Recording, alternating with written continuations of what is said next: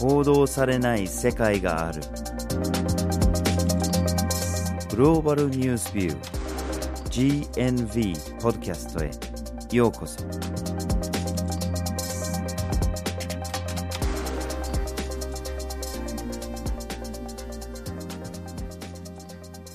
今回のポッドキャストをお送りするのはバージル・ホーキンスと岩根あずさです。はい。今回のポッドキャストのテーマは社員が立ち上がる時です。はい。私たちが暮らしているこの世界にはもう本当にありとあらゆる問題というのが渦巻いています、いつも GNV で取り上げてますもんね。はい。で人権問題環境問題鉱物資源の搾取の問題もう本当に数えきれないほど様々な問題があるんですけどもこの問題の解決を目指して専門的に動いている人とか団体っていうのがいます。で例えば NGO とか NPO のような政府とは独立した立場から問題解決を目指す人もいますしボランティアのような形で取り組む人もいます。うんでこういった団体とか人の行動っていうのは例えば不正を暴こうとしたり今ある問題に対して抗議をしたりぶつかっているアクターの間に入って仲介役のような役目を果たしたりでさらには弱い立場に立たされている人たちと一緒に問題解決に向かって立ち上がるというようなこともあります。うんでこういった行動というのは時には命がけの場合もあります。ありますね。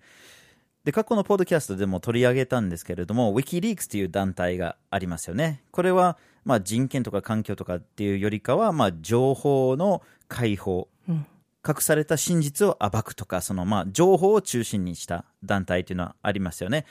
で、その創設者のジュリアン・アサンジがイギリスで逮捕されて、現在アメリカに引き渡されるかどうかっていう現状ですね。はい。まさに立ち上がったために自由が奪われている状況ですね。はい。だけれども今回のポッドキャストはそういうふうに専念する人たちとか団体とかではなくて普段は会社とか公務員とかとして働いているんだけれどもその仕事の過程で何か引っかかる許せない秘密を見つけてしまったとか知ってしまったとかでその時に会社とか政府がそれを隠そうとしてる時に立ち上がっちゃうっていううん。人たちの話ですね。まあ、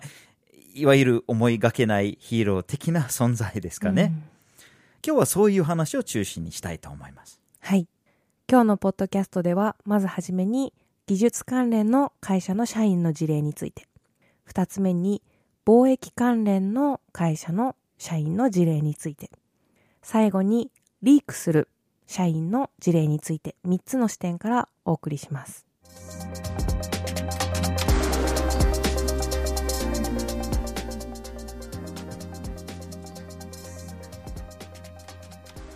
では、まずはじめに技術関連の会社の社員の事例について見ていきましょはい。まあ、昔から技術会社っていうのは、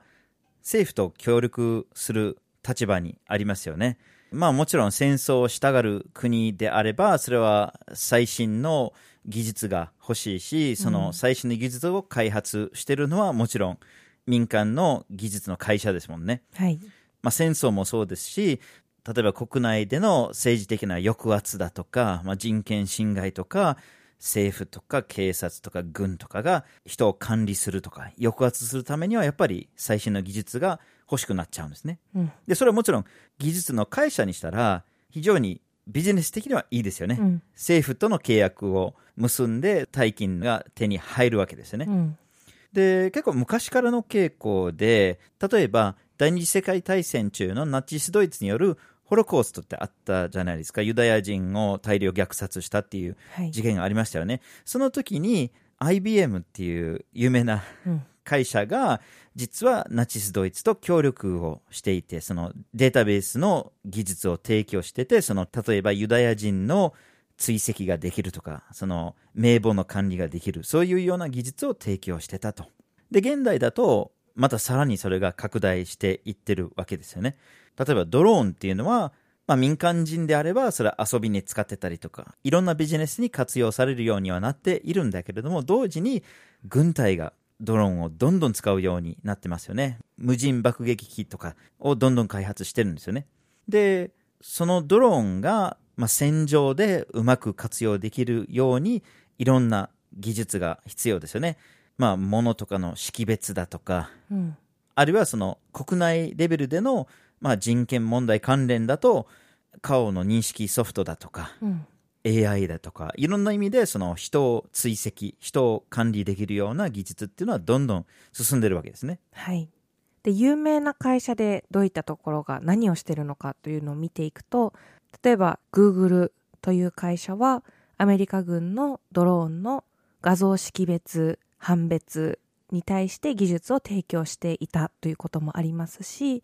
Amazon ですと顔の識別技術というのをアメリカの警察や移民局といったところに提供したり、でさらに Amazon は CIA のデータベースも管理しているという部分もあります。で、マイクロソフトなども顔の識別技術というのをアメリカの移民局にデータとして提供しているというようなことがあります。で、こういった政府との事業、契約というのが発覚すると、そもそも、まあ、ドローンであったりとか、顔の識別っていうのは人権侵害にもつながることだったりとか、人間の安全に対して害をもたらすような使い方として自分たちが作った技術が使われるということに対して、まあ、倫理的に反感を抱いたりとか正義感からそういうふうな技術の使い方はしてほしくないと考える社員が抗議をするということがあります。でどういった方法で抗議をするのかというとまず抗議文書社内の署名活動などが挙げられるんですけども抗議文書の提出に加えて辞職をするもう仕事を辞めてしまうという選択をするケースもあります。で、これ、うまくいく場合もあれば、うまくいかない場合もあるんですね。うまくいかなかったケースが Amazon とマイクロソフトのケースでは、社員からの抗議というのが会社側に無視されたりとか、あまり会社が取り合わなかった結果、政府との契約を更新するというような結果になってしまいました。一方で、Google のケース、アメリカ軍にドローンの画像判別技術を提供していたケースでは、社員による抗議というのがかなり会社側にプレッシャーを与えて、契約を更新しないという決断が下されました。まあ何人かのエンジニアとかね、その技術者が立ち上がったところでなんで会社が聞くのかっていううん疑問を持つ人もいるのかもしれないんだけれども、トップの技術会社っていうのは、やっぱり優秀な技術者の取り合いになっちゃうんですよね。うん。もうどうしても一番有能な技術者が欲しいと。で、その人たちに辞められてしまうと困るんですよね。で、やっぱりその、取り合いが結構激しいようで、その抗議をする人数が少なくても、それが会社に響く場合だってあるわけですね。まあ、Google の場合はそうだったみたいですね。はい。まあ、それプラス、そういう話が公に出てくると、ユーザーからの抗議だってありますよね。やっぱりブランドとしての価値が下がるっていうか、その戦争に加担する Google とかって、公に出てくると、それをよろしくないとうん。思うユーザーもだってたくさんいるのかもしれないんですよね。うん。だけど面白いことにですね、Google の創設時から使ってるモットーっていうのがあるんですね。うん。邪悪になるなとうん。悪いことするなみたいな。うん我々は悪いやつじゃないみたいな、なんかそういうような理念を持つと。なぜか最初からそういうようなモットーを使ってたんだけれども、途中から使わなくなっちゃったっていうか、まさに米軍との契約を結んだ2018年に静かにそのコード規範からその言葉を削除しちゃってるんですよね。うんうん、やっぱりちょっと考えさせられるものありますね。はい。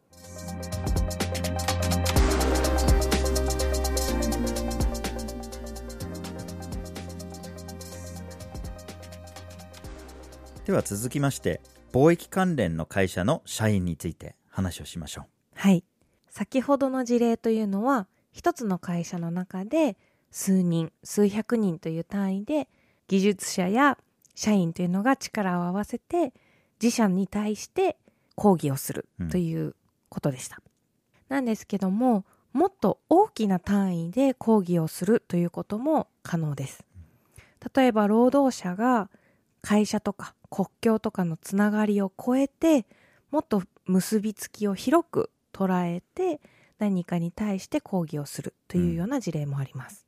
でなぜ労働者というのがここで力を持つことができるのかというとダイレクトにものづくりとかものの動きというのを止めることができます。でこうものづくりとかものの動きっていうのが止まるっていうのは経営者とか国とかにとっては経済がストップするわけなのでかなりここは真剣に耳を傾けたりとかダイレクトに影響を与えることができます。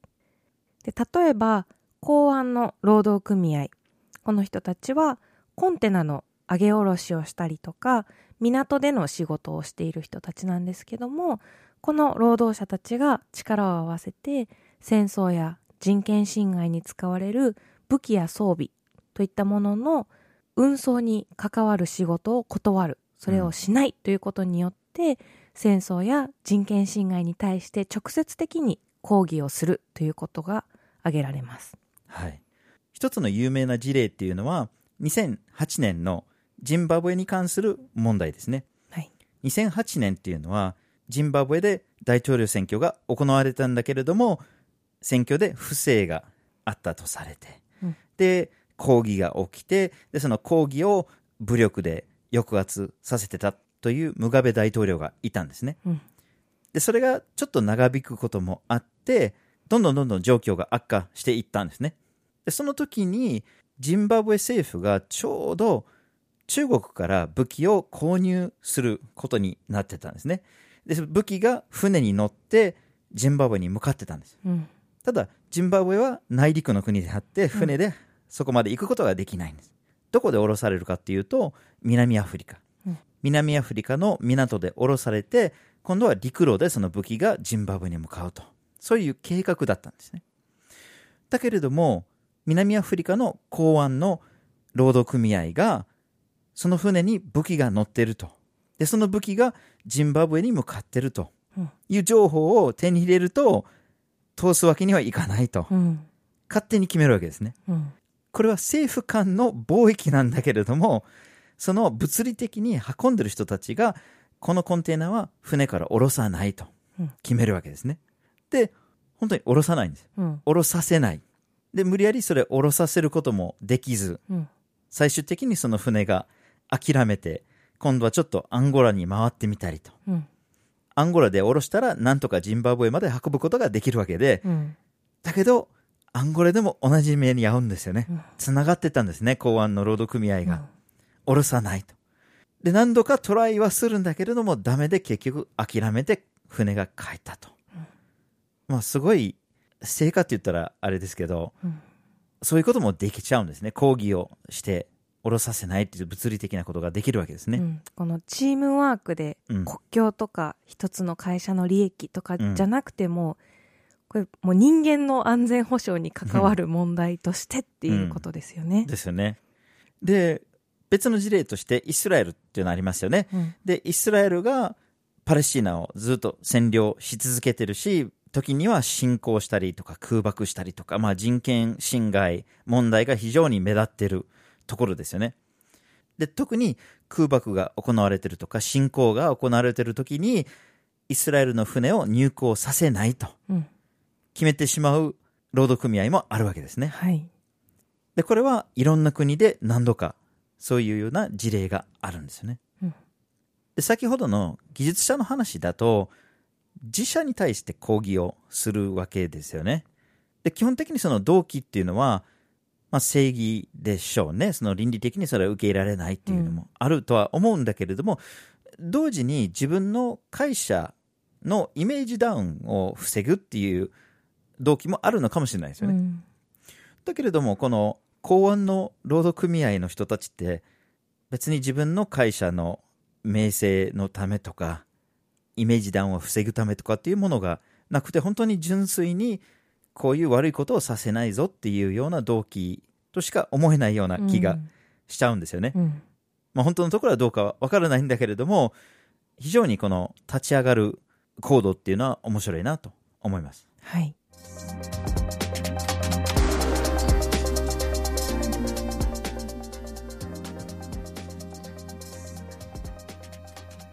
では最後にリークをする社員について話をしましょはい。このリークをする社員というのは、これまでの事例ですと、まあ、何人、何百人、何千人という単位で力を合わせて動きを止めたり、う。うん。抗議活動をしたりということがあったんですけども、リークをすることによって不正に立ち向かうということもできます。リークと言いますと？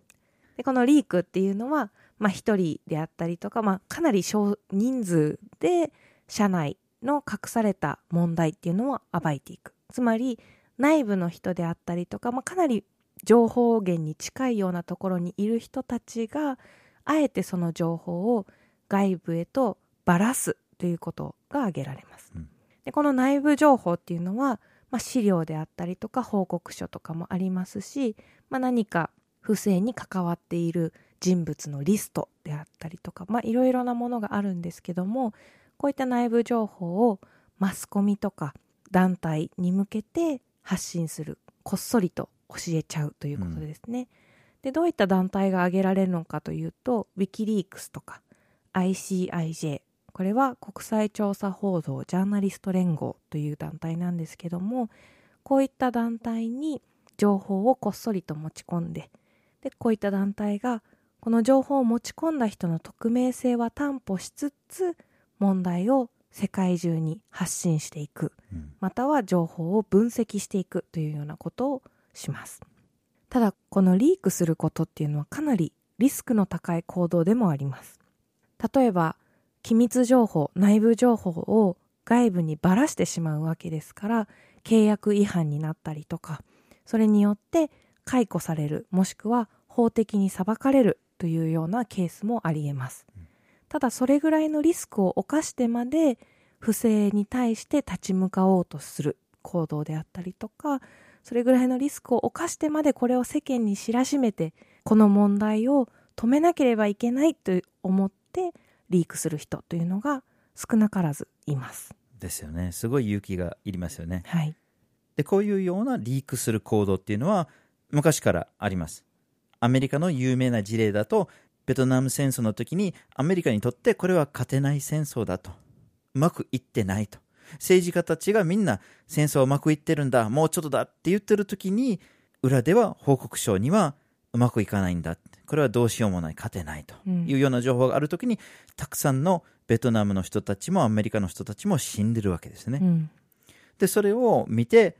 暴こうとした人がいたわけですね。ダニエル・エルズバーグっていう人ですね。当時はアメリカ政府とか米軍とかじゃなくて、そのまあ、アメリカ政府に近いランドっていうシンクタンクで働いていて、1971年にその内部の報告書をマスコミにリークしたわけですね。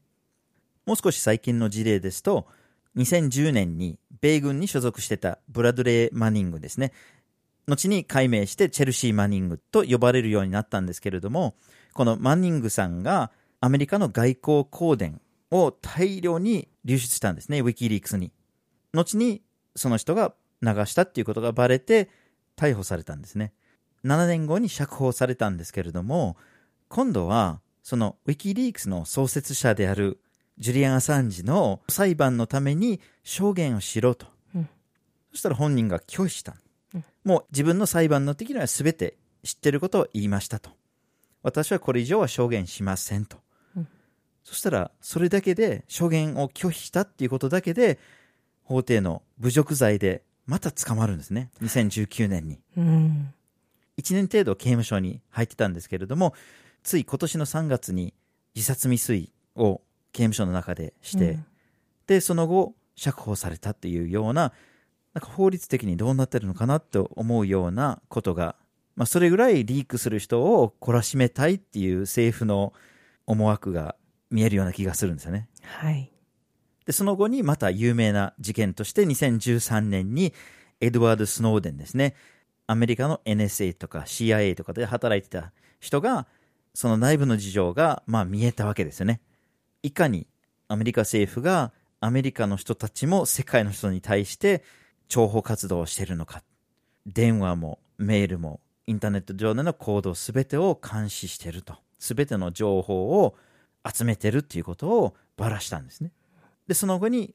余儀なくロシアに亡命することになっちゃうんですね。現在もロシアにいるわけですね。うんまあ、もちろん社員ばかりではなくて、政府関係者ですね、公務員とかっていう場合もいくらでもありますね。はい。ここまでの事例がアメリカの事例だったんですけども、もちろんこれはアメリカ以外でも世界の各地で行われています。で、有名な事例の一つとして、パナマ文書というのが挙げられます。うんでこのパナマ文書というのは、モサック・フォンセカというパナマにある法律事務所の情報が流出した問題なんですけども、モサック・フォンセカという法律事務所は、租税回避とか脱税にかなり協力的にコンサルティングをしていたりとか、ペーパーカンパニーの立ち上げに協力したりというようなことをしていました。でこの法律事務所が持っていた顧客の情報が匿名の何者かによって流出してそれが南ドイツの新聞社に持ち込まれたというのがパナマ文書の問題です。でこれどうなったのかというとすごく莫大な量のデータだったんですね。これがおよそ2.6テラバイトもあるうんデータ量というのが南ドイツの新聞社に持ち込まれてこの新聞社がちょっと自社だけでは対応しきれないということで ICIJ 先ほども出たんですけども国際調査報道ジャーナリスト連合というところに持ち込みますこの ICIJ がこの持ち込まれた2.6テラバイトにも及ぶデータというのをそれぞれの国のジャーナリストの協力を仰ぎながら分析をした結果21万以上の脱税や租税回避をしている法人や株主の名前が明らかになったうんという出来事ですう。んでこれパナマ文書がすごく有名なんですけどもそれ以外にもパラダイス文書ルクセンブルクリークススイスリークスというように次々と租税や脱税に関する情報というのがリークされるようになってきています。はい、このポッドキャストでも何度か言ってきてるとは思うんですけれどもやっぱり権力が集中するところには不正だったり腐敗だったりそういうような問題がつきものなんですよねでそういうような問題暴くには報道メディアっていうのが非常に重要な役割を持っているんだけれどもうん。それぞれの組織からの情報がないと取り上げられないんですよね。うん。なので、それが技術者であろうと、貿易関連の社員であろうと、何らかの形での公の講義だったり、うん。公の文書だったりとかっていうやり方もあれば、一人が立ち上がって、匿名を担保された状態で情報をリークするとか、うん形は様々だとは思うんですけれども、やっぱりその正義感の強い人たちと、それを取り上げる報道機関とのこの協力の関係が大切ですし、こういうような勇気のある人たちがこれからも出てきてほしいなと思います。はい。今日のポッドキャストでは、社員が立ち上がるときをテーマにお送りしました。まずはじめに技術関連の会社の社員の事例について。次に貿易関連の会社の社員の事例について。最後にリークする社員の事例について3つの視点からお送りしました。